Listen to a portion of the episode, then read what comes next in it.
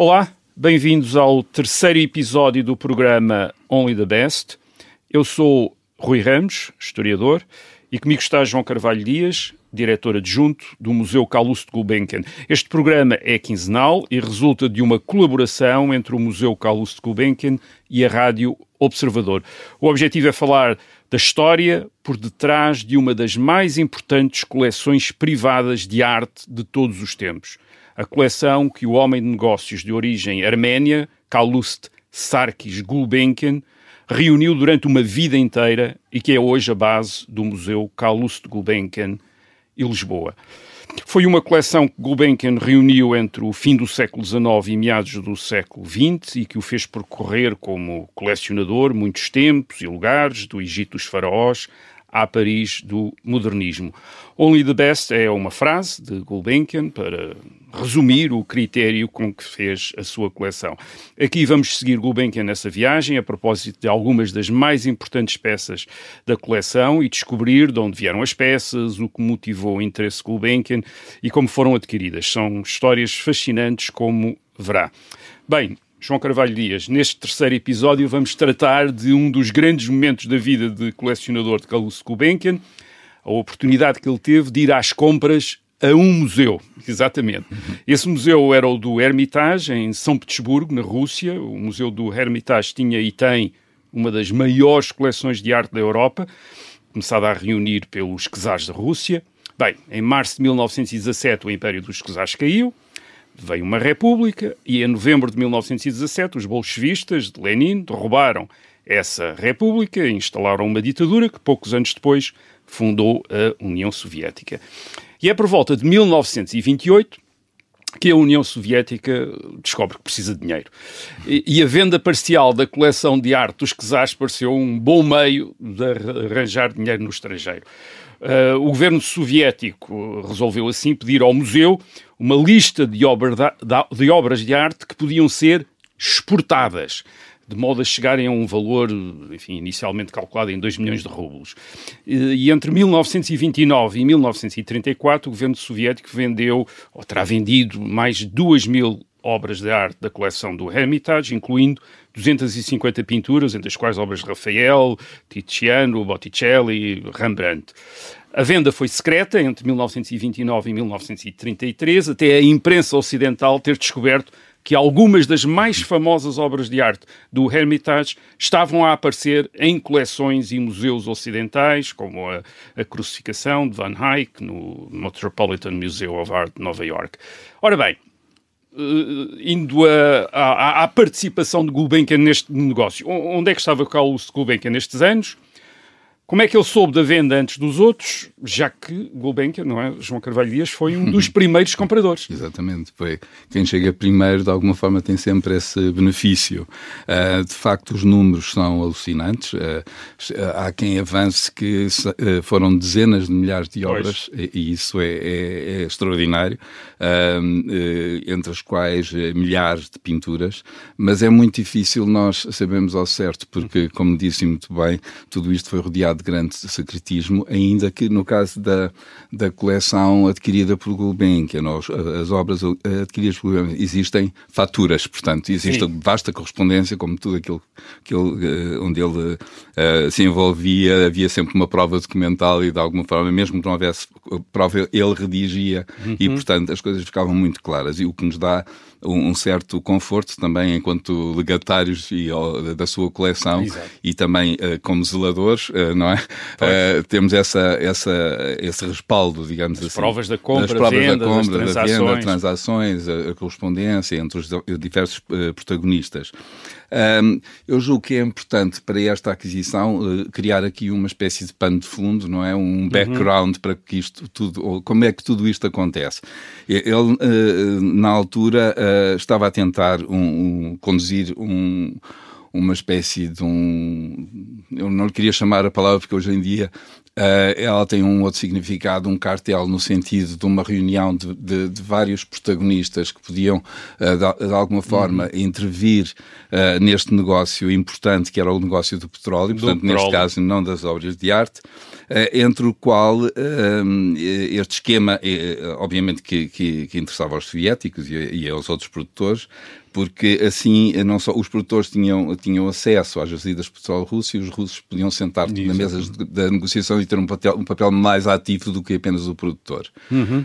Um, o que é que acontece? Eh, ele, ele, tem uma série de aliados, um deles é um, um amigo de longa data e, e consultor uh, para os livros manuscritos, que é muito interessante depois estas, estas várias chapéus que estes homens têm. Uh, o Alfred Chester Beatty, que é muito conhecido pela, pela grande biblioteca uh, em, em, Dublin e que, que está, obviamente, na, na, raiz da sua concentração enquanto homem que andava à procura dos manuscritos, mas ele tem uma, uma correspondência muito, muito alargada com Gulbenkian, era, era um desses uhum. protagonistas. Ele é um, um, um, homem muito ligado à mineração e, portanto, esta ideia do ah, petróleo, aliás, como estavam outros, uh, uhum. e são todos nomes muito conhecidos. Claro. Um, de maneira que um, um, outro protagonista, julgo que é importante também referenciar, é Piatakov, que, que, que, é uma espécie de representante do Banco Estatal Soviético em, uhum, Paris, em Paris, e, portanto, que, que Gulbenkian conhecia e que vai, de alguma forma, também ser um agente uh, que vai facilitar a, liga, a, ligação com uma estrutura que é criada para o efeito da venda das obras de arte, que é o Antiquariat. O ah. Antiquariat, portanto, não é o governo soviético que vende diretamente, é esta, uh, digamos, agência. esta agência que vai fazer esse, essas transações. Uh, ainda do, do, ponto de vista do negócio, uh, a contrapartida uh, do consórcio liderado por Gulbenkian era no sentido que ficaria com, com o monopólio das exportações ah, do petróleo russo durante 4 a 5 anos, e portanto isso era, era muito interessante. E o, o, e, e, contra isto far-se-ia um investimento à volta dos 10 milhões de libras, portanto era um uhum. valor muito elevado, em infraestruturas petrolíferas para que rentabilizar cada vez mais claro. a extração. Um, os russos estavam interessados em negociar com Gulbenkian e souberam uh, que ele era realmente o, o homem em que poderia pô-los em contacto com todos estes, uh, uh, não só empresas, como outros protagonistas pois. nesta área e, portanto, interessaram-se por ele. E ao interessarem-se ao interessarem-se por ele, deram-lhe esta possibilidade para o cativar de ele ser realmente uh, um, dos um, dos primeiros a, a, a selecionar, a escolher. A escolher, a escolher, escolher. Exatamente. Bem, o, o Hermitage é hoje o maior museu do mundo, pelo menos em termos de espaço, já que ocupa uma grande parte dos antigos palácios da família real em São Petersburgo. Uh, a sua coleção, como já dissemos, foi iniciada uh, no século XVIII pela imperatriz Catarina a Grande, em 1764, quando começou a comprar obras de arte a colecionadores europeus, incluindo cá quadros de Holbein, Rafael, Tiziano, Veronese, Rubens, Rembrandt, etc. Uh, Catarina terá comprado um total de 4 mil quadros, 10 mil desenhos, 16 mil moedas, enfim, a estatística é, é enorme, esculturas, joias, etc. Ela desejava, a imperatriz desejava competir com os outros monarcas europeus, enquanto patrono das artes, e depois os, seus, os sucessores de Catarina, os outros czares, continuaram as aquisições na Europa Ocidental, ao ponto de juntarem uh, aquilo que teve a reputação de ser uma, uma, das maior, uma das maiores, ou mesmo a maior coleção de Rembrandts do mundo.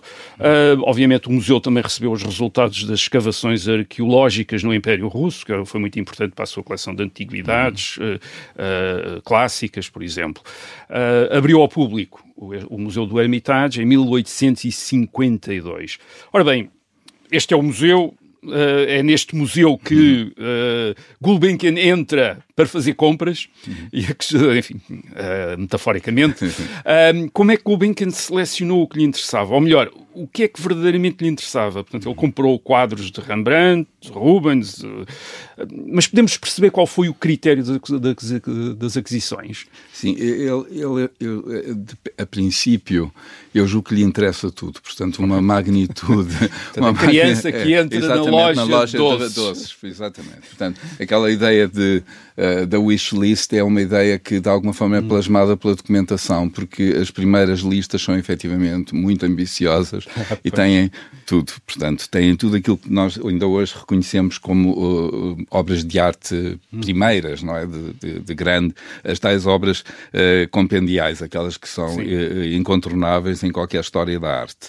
Uh, mas também na correspondência que ele tem, percebe-se que o interesse dele é muito pela guía uhum. porque eram ah. muito conhecidas as, as, as, coleções imperiais russas e ele conhecia uh, muito bem o inventário feito pelo Barão Vogelsam, que, que tinha efetivamente feito uma uhum. espécie de catálogo e isso estava publicado, portanto era uma, eh, era uma boa base de trabalho e Gulbenkian tem sempre bases de trabalho uh, e isso é muito importante. E há um documento que eu gosto particularmente porque durante o, o tempo em que fui responsável pela coleção de livros, desenhos e, e, e medalhas, uh, a questão uh, muito particular dos manuscritos, portanto, ah, os manuscritos iluminados é uma área que lhe interessava. Também, e ele sabia uhum. que o Hermitage tinha uma belíssima coleção, um, e encadernações, encadernações francesas, que é outra área de interesse para, para ele, e, e, colecionou intensivamente, digamos, Uh, e, e, e, as persas, portanto, encadernações ah. persas. Mas a certa altura, numa exploração recente que fiz sobre o Albert Carter, uma coisa para, para um, um, a exposição que vai acontecer este ano, em novembro, hum uh, deparei-me com o interesse dele pelas antiguidades egípcias. Também, Isso era uma já. coisa completamente. E, efetivamente, o, o museu tinha antiguidades egípcias de grande qualidade. E, e uhum. isso uh, ele só não investiu mais por isso não conseguiu encontrar o catálogo portanto não sabia é pontuar que... exatamente os, os, uh, os objetos que, que, que, lhe interessavam. De maneira que ele conhecia os catálogos tinha falado com pessoas uh, o Wildenstein é alguém que está muito próximo dele e que ele para além das compras que compra que, que, que faz para si mesmo ele compra também compra para Wildenstein e, e, são obras absolutamente extraordinárias, Le Mestin do Antoine Watteau, o retrato de Tito Rembrandt um, e por aí fora. Portanto, são, são peças que ele vai efetivamente adquirir. Uh, efetivamente também compra pinturas de, de Rembrandt. Pois. Aliás, são os dois Rembrandts que entram na coleção e, e, e, depois disso não entraram mais Rembrandt, a figura de Velho e Palas Atena. O Rubens, extraordinário, uh, o, o, retrato Helena Forman, e eu aqui fazia só um pequenino parênteses, porque referiu uma coisa muito interessante quando estava a falar sobre as coleções da, da Catarina da Rússia, que era esta vontade de possuir. Pois. E esta, e esta pintura, uh, o retrato Helena Forman, vem exatamente de uma coleção inglesa, uh, uma coleção do Lord Walpole, que tinha sido primeiro-ministro de Jorge II e Jorge III, portanto, isso, e, é, e, é, muito interessante porque ela compra por atacado esta coleção. Pois, é, é, portanto, há uma, há, uma, há uma faragata de, da Marinha Russa que vai buscar uh, a Norfolk esta, esta coleção inteira, praticamente. Ficou muito pouco, muita coisa, porque estava presa às paredes, porque eram uh, esculturas de nicho, por aí fora. Uh, e, curiosamente, esta é uma pintura uh, que uh, Gulbenkian vai adquirir mais tarde, uma, uma pintura que ele gostava uhum. bastante. Depois, é, obviamente, que a, que a orivesaria está muito presente. Uh, François Thomas Germain é um nome de referência, os Rotier, Lendrick e todas uh, estas obras destes artistas provêm das uh, coleções imperiais. Portanto, pois. elas estão um pouco espalhadas pelos palácios e depois, com a Revolução, com, vão sendo acomodadas, digamos, no Hermitage, mas pois. outras continuavam também em outros espaços, porque a, a coleção era extraordinária e era imensa. Um, só talvez uh, falar sobre um, uh, a Diana, uh, porque é, que é uma ah, compra. Sim, uma grande compra. Porque as aquisições são divididas em quatro, os chamados quatro, rachats e isso a Diana é, faz parte de, um, de, um, de, uma desses de um dessas compras, sendo a última apenas o, o Rembrandt, a, figura certo. de velho. Esta deve ter sido uma das transações mais delicadas e complexas da vida de colecionador de Gulbenkian. Uh, bem, tratava-se de comprar peças de um museu vendidas secretamente por um regime que até então, no princípio dos anos 30, ainda não era reconhecido por alguns Estados da Europa Ocidental. Uh, e também havia aquele problema de, aliás já o referiu, do governo bolchevista ter incluído no Hermitage muitas coleções expropriadas a colecionadores privados na Rússia, o que podia levantar problemas de propriedade. Uh, Gulbenkian não foi o único que comprou, por exemplo, o milionário norte-americano Andrew Mellon também fez grandes compras logo a partir de 1930, que depois doou para fundar a National Gallery of Art em Washington. Uh, como é que Gulbenkian agiu? Quem foram os seus intermediários e, sobretudo, que cautelas é que ele teve na, na, na compra? Uhum. É, teve muitas cautelas e o secretismo foi a palavra-chave. Uh, uh, ele uh, tinha uma espécie de, como se diz no futebol, um olheiro, digamos, que, que ele manda, que é um, que é um Orives, onde Rio Coque. Uhum. Portanto, de alguma forma, quando ele chega à, à, à Rússia uh, pensam, e, e, e, com alguma lógica, que o Gulbenkian só estaria interessado em, em peças de orivesaria, ah. só que nesses relatórios que, André, uh, que o Ocoque vai mandando a, a Gulbenkian, percebe-se o rol de, de, absurdo de, de, de, obras compras, é. e com os seus pequenos, uh, o, os seus pequenos apontamentos e, e, digamos, julgamentos até sobre as peças, e há um que eu, que eu que eu acho absolutamente extraordinário, que é relativamente à Diana, exatamente, que ele põe apenas mármore soberbo, um pouco frio, realista. Portanto, é com, com estas poucas palavras, com esta economia de palavras, que ele registra uma das uh, obras mais notáveis de, da escultura Sim. do século XVIII uh, eh, francês. Portanto, um, ele uh, uh, ia falando, efetivamente, uh, e eu julgo que, que, que, que, o papel de, de Wildenstein é, é importante, e também os, o papel um pouco enviesado, porque ele sabia do interesse de Mellon na coleção. Ele sabia o poder do, do dólar americano para as aquisições ah, claro. e sabia que os do vinho também estavam a trabalhar e estavam na jogada, de maneira que isto tudo era uma.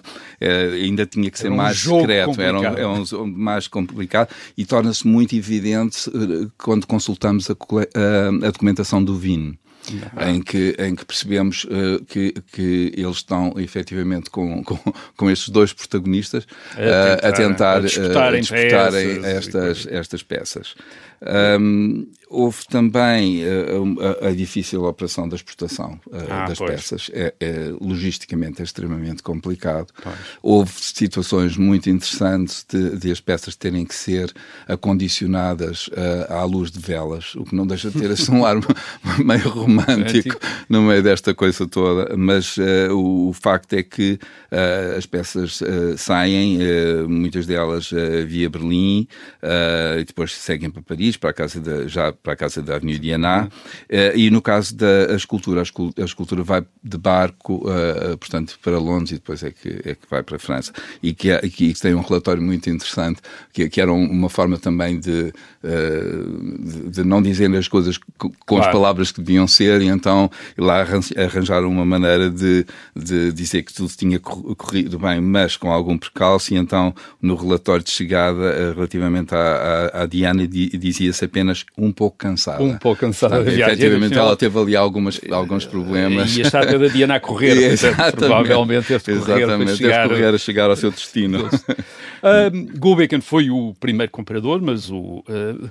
o governo soviético, curiosamente, parece que não achou que ele lhes estava a pagar uh, muito. Uh, um, quanto é que Gulbenkian estaria disposto a gastar em arte? Quer dizer, qual era o seu orçamento para compras de arte? Uh, uh, temos uma ideia disso, isto é, quanto é que ele estava disposto a, a gastar?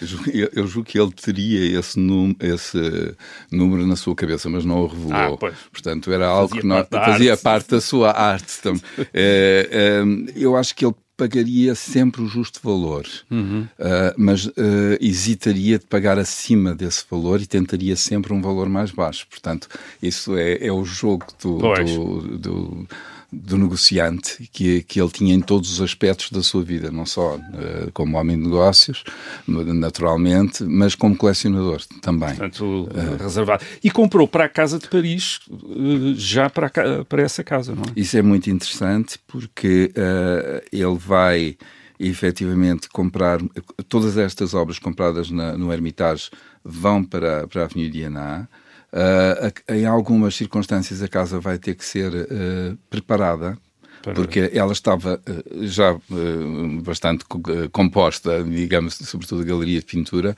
e agora muito recentemente descobrimos documentação de novas obras em alguns espaços da casa, para, exatamente para, para acomodar as obras chegadas do, do Hermitage. Finalmente, de todas as aquisições de Gulbenkian, quais as, as que acha que um visitante do Museu Carlos Gulbenkian em Lisboa não pode perder e em que salas as pode encontrar?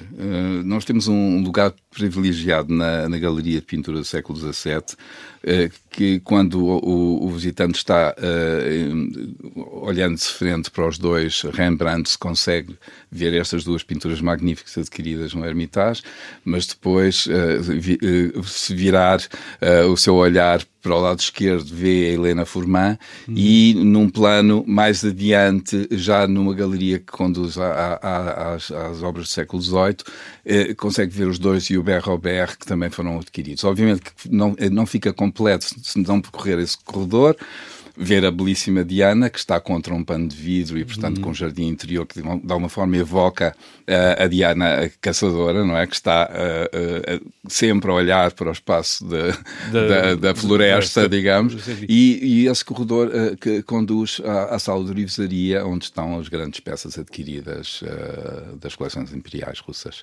Obrigado, obrigado ao João Carvalho Dias. Voltaremos daqui a 15 dias para falar desta vez não apenas das obras de arte, mas da Casa de Paris, onde muitas dessas obras estiveram, e para descobrir como é que Carlos Gulbenkian vivia com a sua coleção. Até lá e contamos consigo para continuar esta viagem.